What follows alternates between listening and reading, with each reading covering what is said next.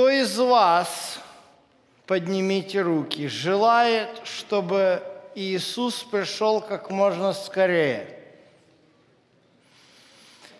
Вот. Если так, всякий, кто желает, чтобы Иисус пришел как можно скорее, это адвентист, независимо от того, принадлежите ли вы церкви адвентистов седьмого дня или не принадлежите. Если вы желаете, чтобы Иисус э, пришел как можно скорее, значит, по своему менталитету христианскому вы адвентист. Но вопрос следующий. А как скоро? А как сос? Скоро – это понятие растяжимое, друзья мои. Историю нашей церкви мы, в общем-то, немножко знаем, да? И когда э, первые адвентисты говорили, Иисус придет скоро, это сколько лет назад было? 150 160. Друзья мои, как скоро? Это серьезный вопрос. Это серьезный вопрос. Да, мы знаем из истории, и здесь я хочу сказать, чтобы люди понимали, потому что очень часто говорят, что основателем адвентистов, э, церкви адвентистов седьмого дня был Вильям Миллер. Это не так. Но Вильям Миллер и его проповеди действительно повлияли на тех людей, которые в конце концов основали церковь адвентистов седьмого дня. Это так. И мы, конечно же, знаем, что Вильям Миллер пытался установить конкретную дату пришествия, и мы знаем, чем это закончилось. Чем? Великим разочарованием. Люди продавали свои имения, Люди не собирали урожаи, ожидая... Зачем собирать урожай? 22 октября 1844 года все закончится. Ну, естественно, тем, кто стояли, я не знаю, были ли вы на севере штата Нью-Йорк э, на этой ферме. Э, это интересное место, и там действительно есть такая вот... Э, камень такой большой, знаете, вот, ну, мы привычны здесь к этому, такой каменный уступ огромный, он, наверное, может быть, вот так вот, метров 10-20 в диаметре. И люди таки сидели на этом каменном уступе и всю ночь ожидали, а потом задумывались, что произошло. Далеко не все из тех, кто ожидали, извлекли уроки и понимали, что произошло. В частности, те люди открыта в небесном святилище привело к, вернее, является основанием учения, которое сегодня проповедуют адвентисты седьмого дня – а, были, к сожалению, в меньшинстве среди тех, кто пережил великое разочарование. А, Вильям Миллер, например, до конца своих дней оставался баптистом, и он э, всю жизнь, оставшуюся свою, те несколько лет, которые он прожил, после великого разочарования считал, что он где-то ошибся в э, подсчетах пророчества. Но вы знаете, действительно, проблема того, как скоро придет Христос, это серьезная проблема. Почему? С одной стороны, можно сказать, а, посмотрите, Христос придет не скоро и расхолодится. Вот мы уже пережили великое разочарование, у нас было это в истории. Давайте не будем вообще говорить о скором пришествии Иисуса. Правильное решение. Но есть и другая сторона. И, к сожалению, она не менее проблематична, чем первая сторона. Эта другая сторона заключается в том, что сегодня, несмотря на постоянные, периодические уроки, которыми Господь учит эту церковь, в среде этой церкви, я не имею в виду церкви живое слово, я имею в виду церкви адвентистов, находятся люди, которые подогревают э, народ адвентистский всевозможными интересными сенсациями, которые они называют, э, как это лучше сказать, э, непосредственными, вернее, непосредственными признаками абсолютно скорого пришествия Иисуса – вы помните идею о шести тысячах годах? Дескать, а это из контекста вырвано, что Бог шесть тысяч лет, шесть дней трудился, на седьмой день отдыхал, поэтому есть шесть тысяч лет, а теперь седьмая тысяча лет, это будет суббота – о, так двухтысячный год! Придет Христос! Слышали вы такое? Друзья мои, это была серьезная проблема. Я говорю об этом открыто. Это была серьезная проблема. Почему я об этом говорю? Э, я знаю, что некоторые из вас Э, подошли ко мне и сказали, что просмотрели э, вот эту вот э, серию лекций, которая была в Миннеаполисе, которая называется «Трехангельская весть под угрозой».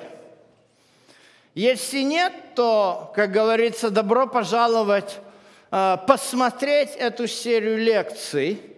Я скажу, те лекции, которые я подготовил тогда, они в какой-то мере были мною выстраданы.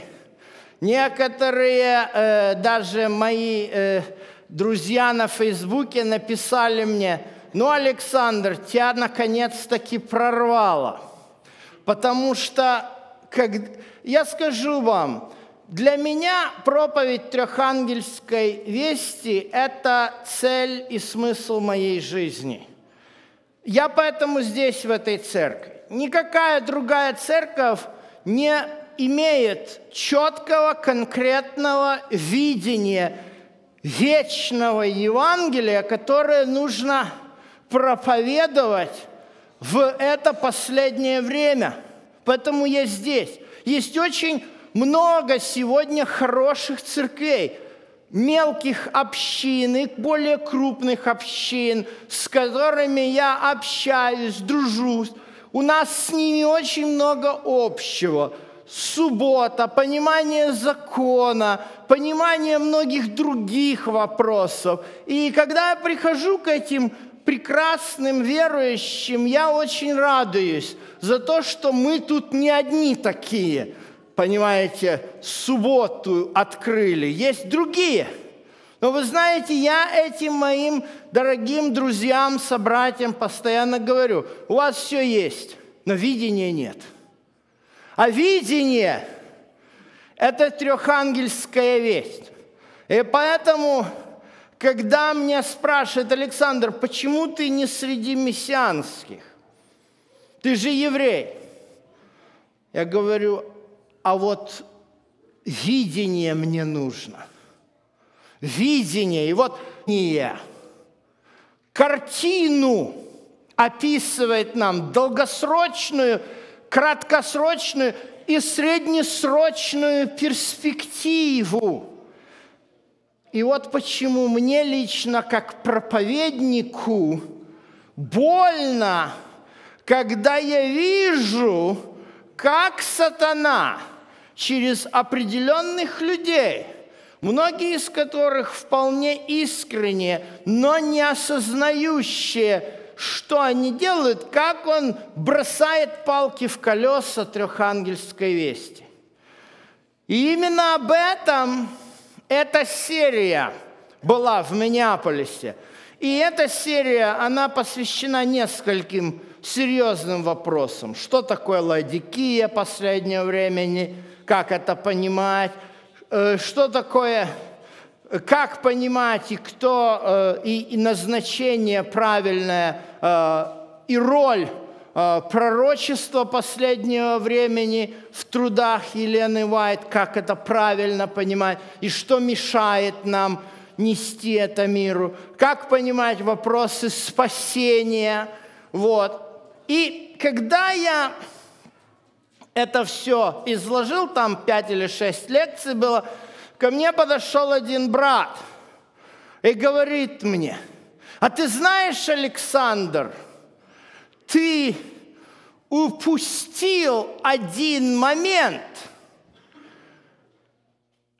Момент вот, этого, вот этих вот идей, связанных с алармизмом, назначением дат пришествия Христа. И я задумался. Точно говорю, брат Анатолий, упустил, а времени уже нет – так вот, я очень рад возможности э, вот этот, я не знаю, как это лучше сказать, заказ осуществить. И э, я думаю, что те, кто слышали первые части, смогут увидеть, что в этой части есть определенное продолжение. То есть вы понимаете, в чем проблема? В 2000 году придет Христос. Ну, начнем с того, что те люди, которые об этом кричали во все горло, они даже немножко не разбирались, что такое 2000 год. А, проблема заключается в том, что сейчас, если вы откроете Библию и посчитаете по библейской хронологии, сейчас у нас 2016 год, это соответствует по синодальному, по масорецкому тексту еврейская Библия, по которому синодальный перевод переведен, 5, понимаете? То есть в 2000 году был 5760 год. То есть тем, которые говорили о том, что э, бу будет пришествие Христа, то, соответственно, нужно ждать на основании идей. Вот э, 6 тысяч лет э, беды, 7 тысяч покоя, это надо еще 260 лет было ждать второго пришествия. Вот. Ну, 2000 год ушел, опять же, поговорила пресса об этом, про том, как адвентисты продолжают назначать пришествие. И опять же, это проблема. Я еще раз вам хочу сказать, позиция нашей церкви не такова. Пози... Никогда в жизни Генеральная конференция этих людей не поддерживала. Но вы понимаете, как сатана действует? У этих людей очень громкая луженная глотка. Они кричат на весь мир и называют себя адвентистами. Вот это такая проблема.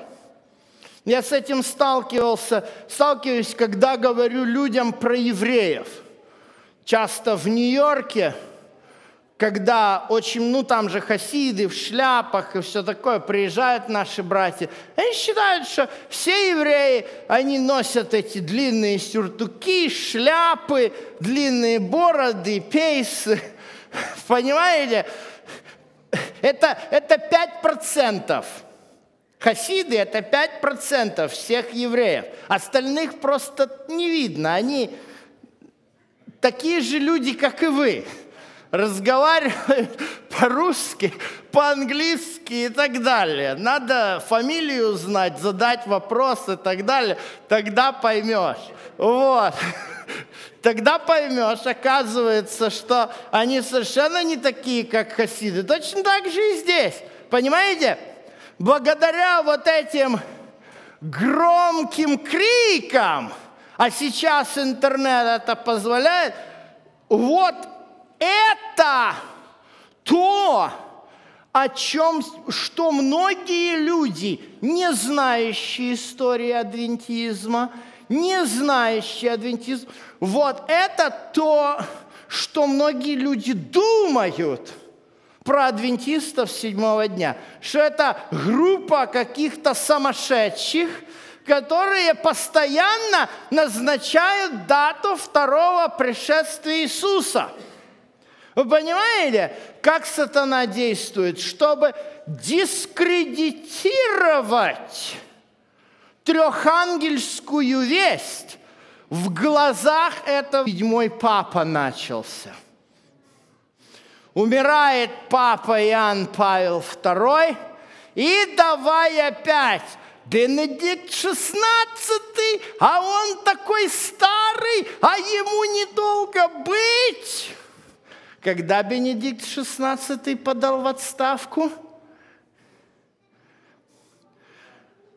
Подал в отставку Бенедикт XVI. И тут папа с патриархом встретился. И опять приезжаю я к нашим братьям в Новую Зеландию – а мне рассказывают, с кафедры нам пару суббот назад говорили, что события, которые происходят сегодня, развиваются так стремительно, что обязательно Христос придет в следующем году. Друзья мои, вы хотите чтобы Христос пришел в следующем году. Но вы понимаете разницу между кто желает, чтобы Христос пришел в следующем году? Далеко. Вы знаете, интересная вещь. Я задал вопрос первый. Кто желает, кто желает скорого пришествия Христа? Подняли руки все. Я задал вопрос второй. Кто желает, чтобы Христос пришел в следующем году? Что-то процент значительно ниже. У нас планы есть. Нам нужно так запланировать пришествие, чтобы у нас при этом никакого урожая на полях не оставалось, никаких э, путевок в Мексику и на Гавайи, никаких свадеб. Вот тогда вот надо такую сделать дырку в нашем календаре. Вот тогда пусть в эту дырку в нашем календаре Христос чтоб пришел. Но, друзья мои, вы понимаете разницу между желанием? У меня тоже есть желание. У меня есть желание, чтобы Христос пришел завтра. Но есть разница между желанием того, чтобы это было хоть завтра, да хоть сегодня, и между заявлениями о том, что Христос должен прийти в следующем году. Вы чувствуете эту разницу? Вот она проблема. Друзья мои, вот она проблема. Что Библия говорит нам по этому поводу? Знаете, когда первые дня э, прошли через этот опыт великого разочарования и осознали, что действительно произошло в 1844 году, что очищение святилища, о котором написано в книге Даниила 8.14, абсолютно не тождественно, то есть слова «святилище очистится», не одно и то же, не тождественно словам «и придет Христос». Совершенно две разные слова, две разные фразы, то, естественно, они задумались, а почему Бог провел нас через такой опыт? Почему Бог позволил нам испытать это великое разочарование. И вот тогда им пришла на память известная притча Иисуса, о которой я хочу сегодня подробно говорить. Эта притча, как вы думаете, о чем? О десяти девах. Давайте откроем Матфея 25 главу и почитаем ее. Тогда Подобно будет Царство Небесное десяти девам, которые, взяв светильники свои, вышли навстречу жениху. Из них было пять мудрых и пять неразумных. Неразумные, взяв светильники свои, не взяли с собой масло. Мудрые же, вместе со светильниками взяли масло в сосудах своих. И так как жених замедлил, то задремали и уснули. Но в полночь раздался крик. «Вот жених идет! Выходите навстречу ему!» Тогда встали э, все девы те и поправили светильники свои – Неразумные же сказали мудрым, дайте нам вашего масла, потому что светильники наши гаснут. А мудрые отвечали, чтобы не случилось недостатка у нас и у вас, пойдите лучше продающим и купите себе. Когда же они пошли покупать, пришел жених, и готовые вошли с ним на брачный пир, и двери затворились. Многие приходят, после приходят и прочие девы и говорят, Господи, Господи, он же сказал им в ответ, «А, Господи, Господи, отвори нам. Он же сказал им в ответ, истинно говорю вам, не знаю вас. Друзья мои, я вам хочу сказать, эта притча лично у меня долгое время, знаете почему? потому что я часто слышал,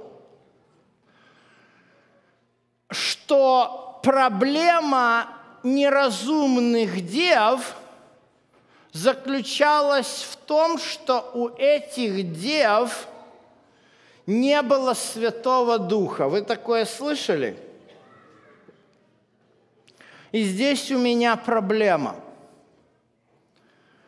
Я вам скажу, в чем лично моя проблема. Может быть, это не ваша проблема, но это лично моя проблема.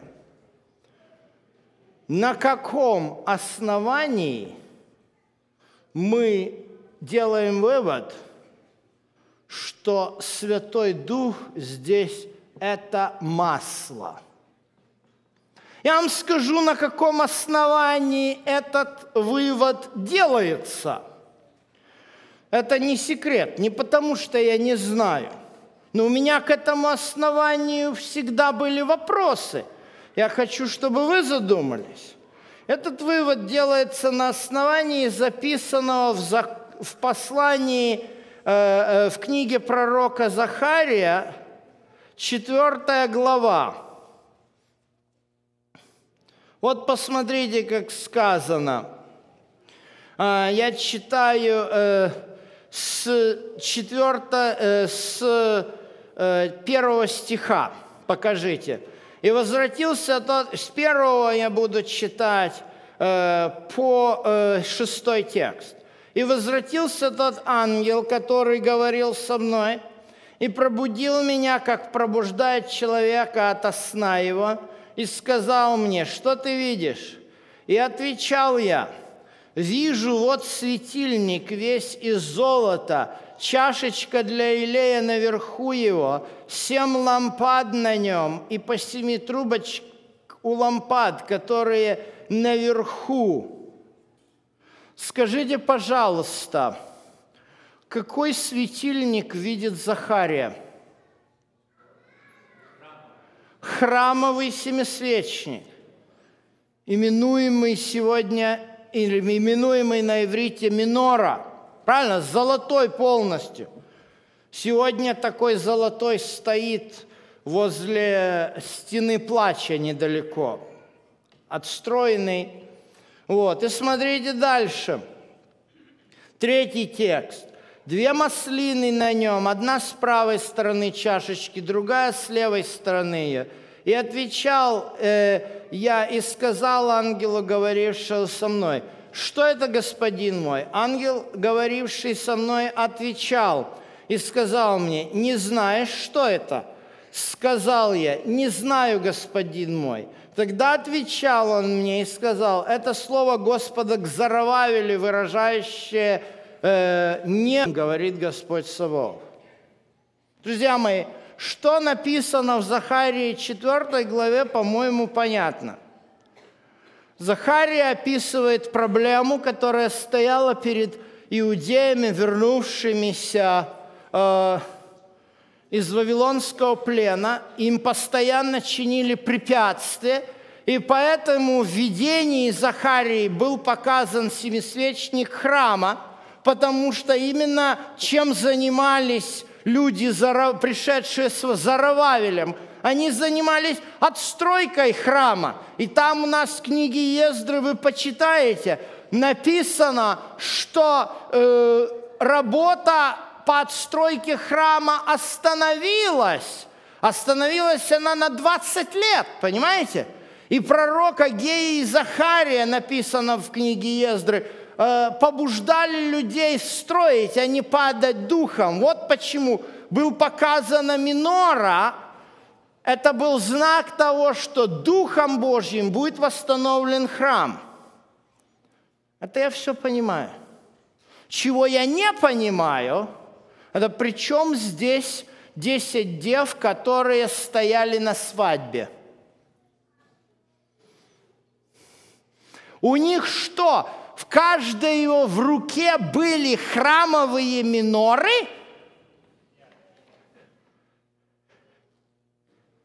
Явно здесь мы что-то не понимаем. Я скажу, чего больше мы не понимаем. Скажите, пожалуйста, когда мы говорим о Святом Духе, это кто или что, как вы думаете? Если вы мне отвечаете, что это кто, так ответьте мне, кто это? Давайте по Библии отвечать. Пожалуйста, откройте мне э, Деяние 5 глава.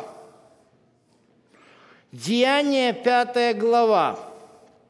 История Анании и Сапфиры. С третьего, третий и четвертый стих покажите нам всем, пожалуйста. Вот что Петр говорит Анании. Анания, для чего ты вложил в сердце твое мысль солгать кому? Духу Святому и утаить из цены земли. Чего, чем ты владел, не твое ли было, приобретенное продажи не в твоей ли власти находилось, для чего ты положил это в сердце сам? Ты солгал кому? Не человеком, а кому? В третьем стихе кому солгал? Духу Святому. В четвертом стихе сам кому солгал? Бог. Видите, однозначно. Я еще могу показывать стихи. Я могу показывать 1 Коринфянам 3 глава о том, что мы храм Божий, Дух Святой живет в нас. То есть не будем сейчас на это сильно отвлекаться. Я вам для чего это показал. То есть Дух Святой – это Бог, правильно? То есть если мы говорим, что девы, у которых не было, то есть эти неразумные девы, у которых не было масла, вернее, у них оно было, но мало. Оно кончилось. То есть у них что было? Мало Святого Духа. Друзья мои, вы верите, что в вас живет Бог? Поднимите, пожалуйста, руки, кто верит, что в вас живет Бог. Хорошо. Скажите теперь, пожалуйста, поднявшие руки, сколько в вас Бога живет? Много или мало? Друзья мои, это глупый вопрос. Вот этот, я вам скажу, это серьезная проблема. Я думаю, что и до вас сюда дошли слухи и разговоры о том, что Дух Святой – это не личность. Правильно, если мы будем интерпретировать елей у, разу, у светильниках разумных и неразумных дей как Дух Святой, то это тогда не личность. Друзья мои, Дух Святой – это Бог. Бог в человеке либо есть, либо нету. Задавать вопрос, а сколько в тебе Святого Духа налито, это глупый вопрос. Если мы, если мы говорим, дай нам обильную меру Святого Духа, Значит, об этом постоянно идут разговоры, об этом постоянно. Дай нам обильную меру Святого Духа. А что не попросить обильной меры Иисуса? Как-то у нас не вяжется. Понимаете, откуда корни идей этих идут, что Святой Дух – это не личность? Потому что мы в молитвах постоянно просим о Его обильной мере – Святой Дух – это Бог. Если у нас Он в сердце есть, то Он есть. Если у нас Его в сердце нет, то Его нет. Его не может быть пол-литра у кого-то и 100 галлонов у другого. Понимаете, устраивать здесь социалистическое соревнование – кто в сердце залил больше Святого Духа? Проблема. Как нам понимать притчу о десяти девах? И где наша проблема в понимании? Друзья мои, самая главная наша проблема в понимании заключается в том, что мы плохо умеем понимать притчи Иисуса – а плохо мы понимаем притчи Иисуса, потому что мы их немножко путаем с греческими баснями Эзопа. Может быть, Эзопа вы не читали, а Ивана Андреевича Крылова по школьной программе, по-моему, в третьем классе проходили. Так вот, если вы помните, проказница-мартышка, осел, козел, косолапый мишка, и учительница говорит, детки, а теперь вы знаете, дедушка Крылов нам и на сказание написал. И наша задача теперь проставить, кто есть проказница-мартышка, кто есть осел, а кто козел. Понимаете? То есть, друзья мои, Иисус это не баснописец. Иисус это равин. Когда Он дает своим ученикам притчи, Он это делает не по-гречески, Он это делает по-равински. И есть разные типы притч. Есть притчи, в которых есть истолкование. Вспомните притчу о пшенице и плевелах. Господин посеял на поле своем пшеницу, и проросли плевелы. Кто такой господин? Сын человеческий. Что такое поле, помните? Мир. Что такое пшеница? Сын нет, сыны царствия – а что такое плевелы? Сыны лукавого. А как я так знаю об этом хорошо? Откройте Матфея 13 главу и прочитайте. Об этом написано. Я ничего не выдумываю. Это все написано. То есть, если в притче есть истолкование, значит, оно там есть. Соответственно, каждый элемент притчи Иисусом же – и истолкован. А если этого нет, то это немножко другой тип притч. Этот тип притч называется иллюстрация. И иллюстрацию всегда можно узнать по словам «подобно». Царство не которое превращается в дерево. Что такое дерево?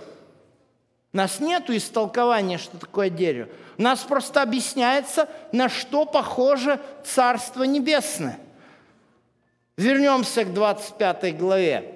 Царство Небесное подобно десяти девам. Ну что ж, давайте попытаемся разобраться теперь, что это за притча – и о чем, собственно говоря, эта притча. Потому что на, сегодня я знаю, и в церкви «Живое Слово» проходят не одна свадьба в год, правильно? Вы приглашаете 10 дев со светильником на свадьбы. Вот. И, и самое интересное – когда-нибудь было такое, что невеста пришла в церковь, ждет, ждет, ждет, а жених задержался? Были такие казусы? Это что-то мне напоминает итальянскую комедию, знаете, невеста в белом одеянии стоит, там ждет, нервничает, на часы смотрит, таблетки принимает, а жених где-то там в приключения попадает. Весьма неприличные. Основа любой итальянской комедии, если вы посмотрите. Это что нам здесь Иисус итальянскую комедию 70-х годов разыгрывает? Надо разобраться.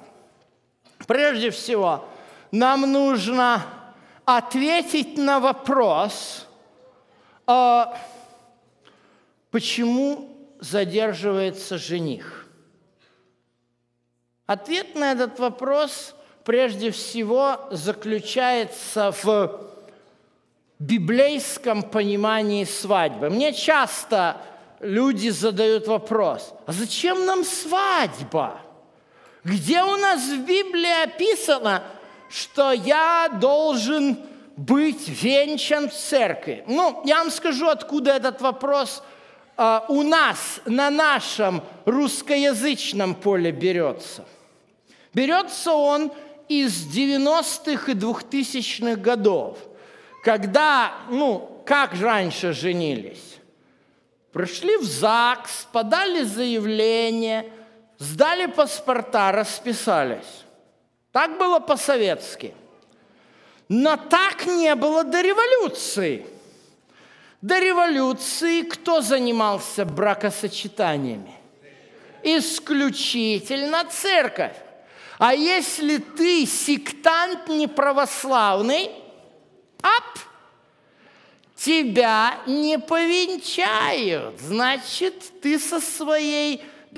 Пришел товарищ Ленин, церковь подвинул, ввел инструмент ЗАГСа, вот вам государственный законный брак. Приходит перестройка – приходит развал Союза, восстанавливается церковь, начинается проповедь. Вы в церкви не венчаны? Все, ваш брак – это блуд. Несмотря на то, что 30 лет прожил с женой, четверых детей – вырастил, ни с кем никогда ни о чем не думал, жизнь прожил, а ему приходит священник и говорит, так ты все 30 лет в блуде прожил. Красота какая! Естественно, в определенных кругах общества протест нарастает. Что Библия говорит? Библия говорит очень интересную вещь. Библия говорит, о женщине, которая, живя интимной жизнью с мужчиной, может иметь один из двух статусов. Статус жены или статус наложницы. В чем разница? Вы читали в Библии периодически наложница, да, или жена – так вот, в чем разница между женой и наложницей? Разница заключается в том, что жена, женой становится женщина или девушка, становится с женой посредством контракта, который ее будущий муж заключает с ее отцом – вот оказывается, в чем суть свадьбы. То есть, когда двое молодых людей решают сойтись вместе на одной квартире и начать э, совместную интимную жизнь, то Библия такую положение, такую девушку, такую женщину квалифицирует статусом наложницы – у нее нет никаких прав. Вот. Соответственно, чем это в древние времена характеризовалось? А характеризовалось это вот чем.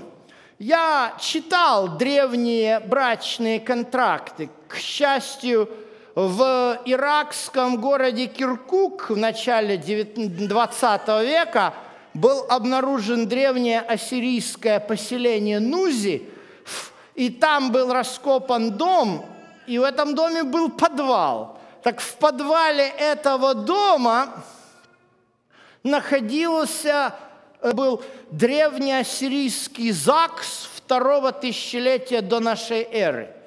Так вот, там документы усыновления, наследственные и брачные контракты. Так вот, брачный контракт, он, я, я их перечитал штук 30 они все примерно одинаковые. Такой-то, такой-то платит отцу такой-то, такой-то за мою жену три коровы, пять овец, там два верблюда и так далее, и так далее. И дальше начинается описание контракта. Пишет отец невесты. Вернее, пишет э, жених. Я такой-то, такой-то, заплативший отцу моей невесты столько-то и столько-то за мою жену, обязуюсь любить мою жену, кормить ее, обеспечивать всем и так далее, и так далее. Отец пишет, значит, э, я такой-то, такой-то, от такого-то, такого-то, моего будущего зята, получил за мою дочь столько и столько. А посему я благословляю этот брак. И дальше, может быть, например, часто меня спрашивают про многоженство. Было ли разрешено многоженство? Было. Только проблема заключалась в отце. Если отец такой как говорится, э, извините, негодяй, который своей дочери, дочь разрешит такой брак, ну это отец негодяй, понимаете? Что все от отца зависело. Но вы знаете, что я обнаружил, читая все эти рук, э, таблички, и я потом, естественно, прочитал, что говорят о других табличках – Три тысячи брачных контрактов. Ни в одном из них не было такого, чтобы не стояла фраза. А фраза звучит так. Если мой будущий зять вздумает взять себе вторую жену, я найду на него с великою силою он заплатит мне в 10 раз, я заберу у него свою дочь, а его пущу по миру, и пусть проклятие тех и тех, тех богов не зайдут на него так-то и так-то и так-то и так-то. Самые большие куски, абзацы в брачном контракте – это то, что своему будущему мужу, своему будущему зятю – выписывает его будущий тесть.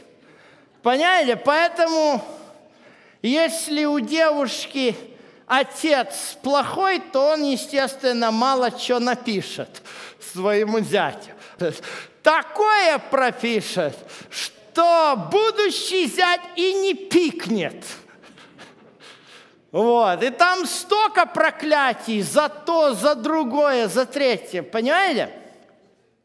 Как выглядит древняя свадьба? Древняя свадьба, согласно Библии, состоит из двух этапов. Первый этап – это помолвка. На помолвке происходит следующее. Будущий жених, потому что он еще не жених, подходит к своей будущей невесте с кусочком золота и говорит ей – Отныне ты становишься святой для меня, то есть вот обручение по-еврейски это освящение. Когда он, не говорят по-еврейски «пошел засватался», говорят я, «он пошел и осветил жену». То есть, э, поэтому, например, если уже невеста, да, он дает ей кусочек золота, если она берет кусочек золота, она освящена. То есть это как бы такой как бы знак э, того, что дальше будет продолжаться идти процесс переговоров. И дальше, после того, как он осветил себе девушку, начинается процесс составления вот этого брачного контракта. Вы спросите меня, а, как, а что нам с этим сегодня делать? Друзья мои, изменилось лишь только одно, если взять систему. В древней системе брачный контракт подписывал отец невесты. Сегодня брачный контракт, в общем-то, подписывается через суд.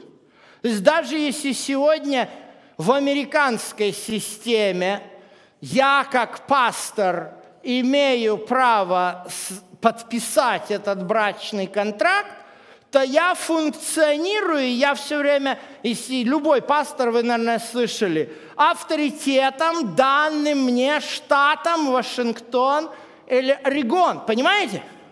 То есть вот чем отличается жена от наложницы.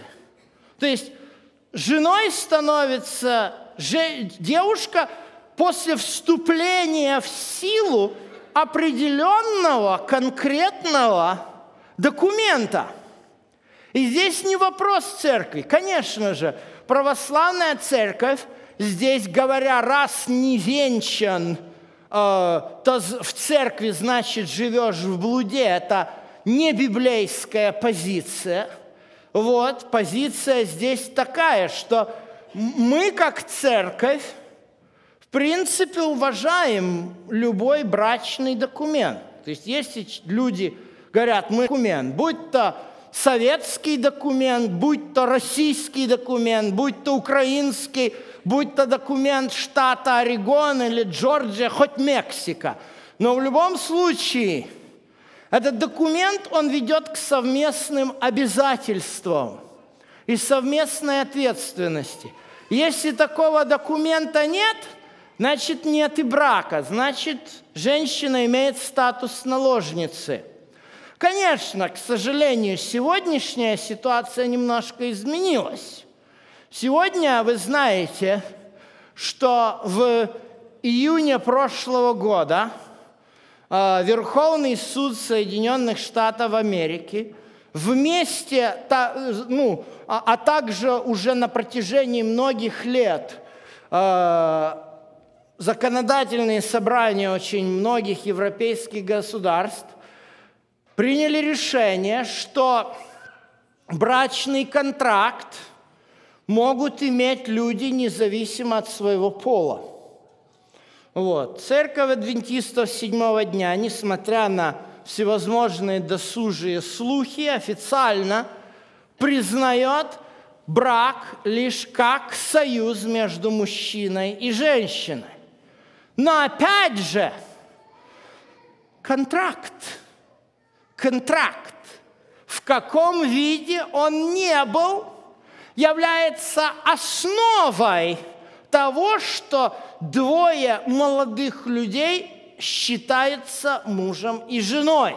Но в те времена, как я уже говорил, кто подписывает контракт? Отец. Так почему задерживается жених? Друзья мои, жених задерживается не потому, что он попал в приключения.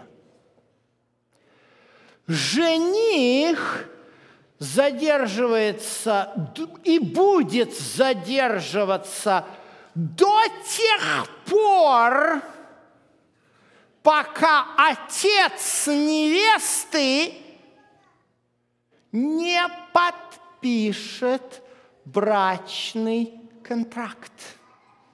Вы понимаете, почему жених замедлил? Соответственно, и вывод притчи. Посмотрите 13 главу 25, 13 стих 25 главы Евангелия от Матфея. «Итак, бодрствуйте, потому что не знаете ни дня, ни часа, в который придет Сын Человеческий. А почему не знаем ни дня, ни часа? Конкретно притча о десяти девах иллюстрирует. Как бы принцип понятен. описан у нас вот это вот период ожидания, это период между обручением невесты и непосредственным вступлением брачного контракта в силу. Ответственный за то, чтобы брачный контракт вступил в силу, является кто? Отец. Откройте, пожалуйста, предыдущую главу, 24, и вы увидите, что иллюстрирует этот, э, эта притча. Евангелие от Матфея, 24 э, глава и э, сейчас скажу какой э, стих «О том и часе том,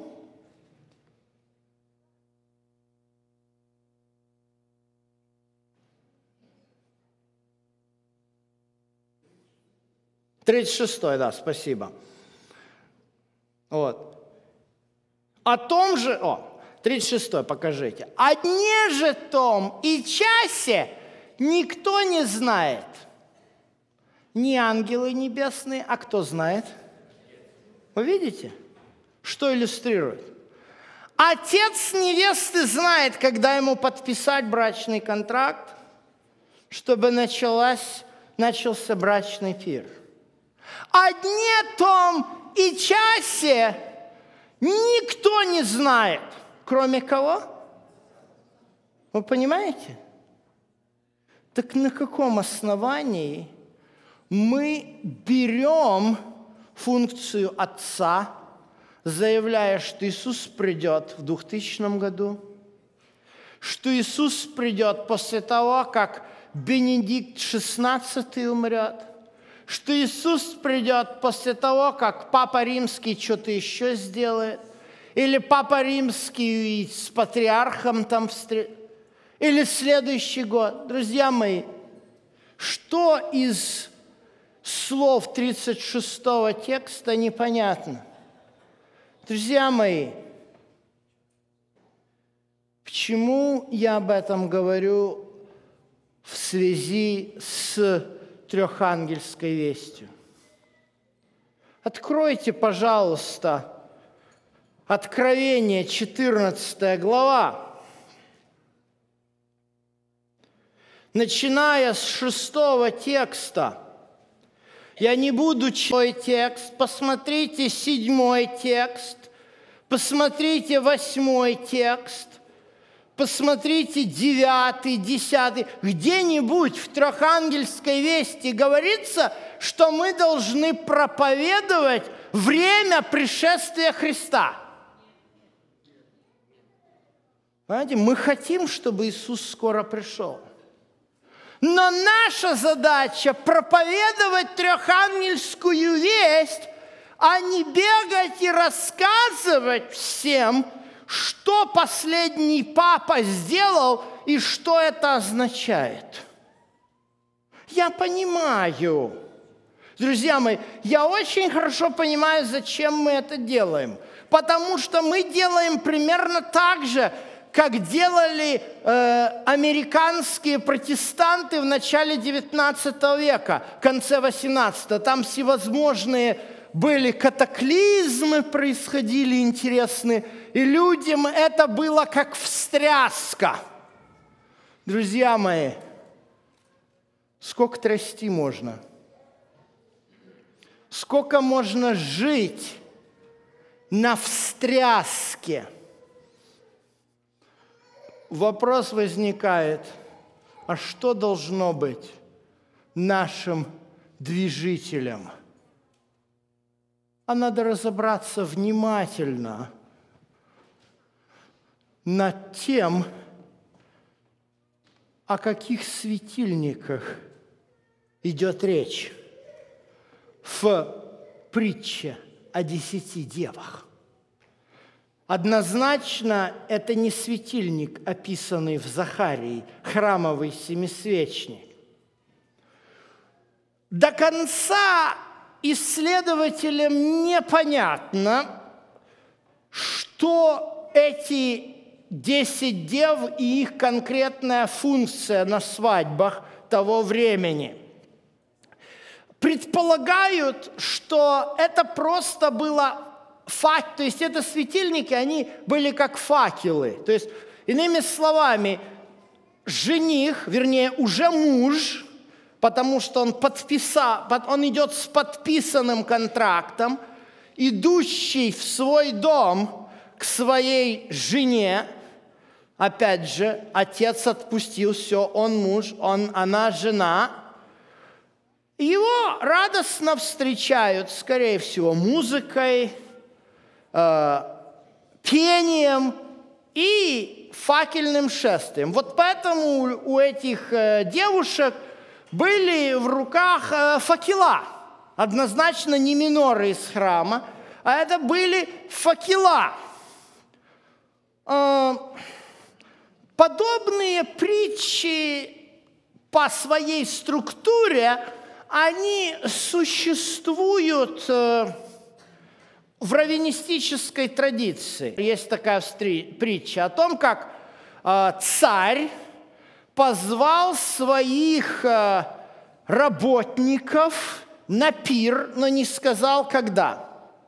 И было пять умных работников и пять неразумных работников. Пять умных работников, работавших на царском поле, сказали э, – мы оденемся в праздничные одежды и будем стараться работать на поле, хоть это очень неудобно, так, чтобы не запачкаться. Мы мало сделаем, но мы будем готовы, когда нас царь позовет.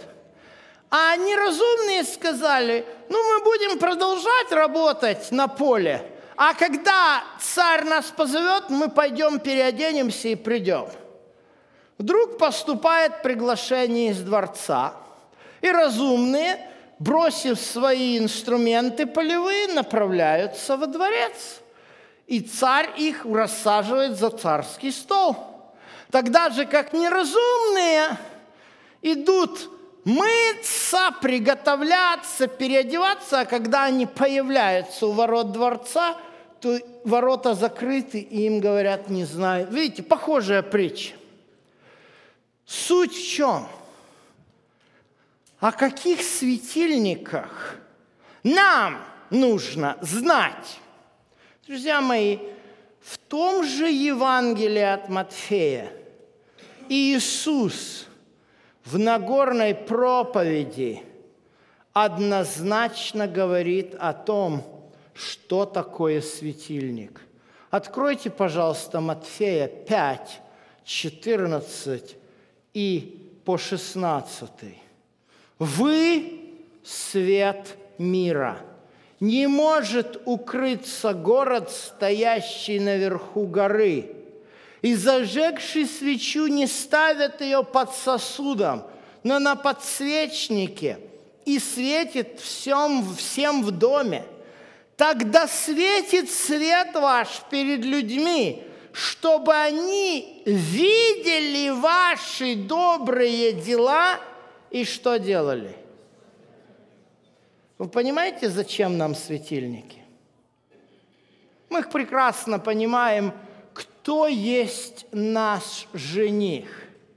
Еще пророк Еремия от имени Бога, обращаясь к отступившему Израилю в своей книге, третья глава, Э, говорит, возвратитесь, дети отступники, ибо я сочетался с вами.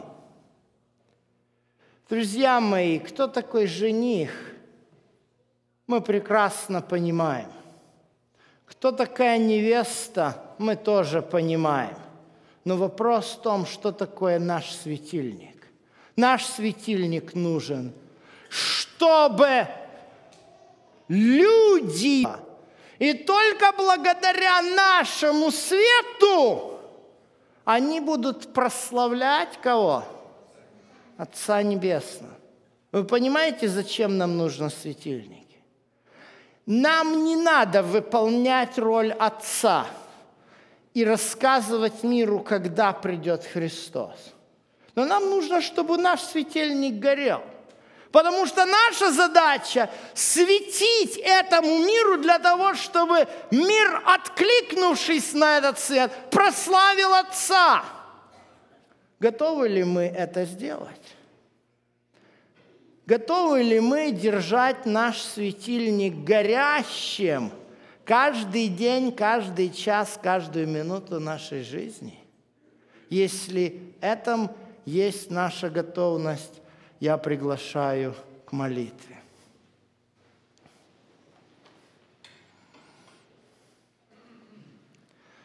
Всемогущий Господь, помоги нам выполнять в этом мире свою роль. Господи, только Ты, наш всемогущий Небесный Отец, знаешь, когда будет тот день и когда будет тот час. А нам Ты дал светильники, дабы мы светили. Помоги нам, Господи, светить светом Твоего вечного Евангелия. Аминь.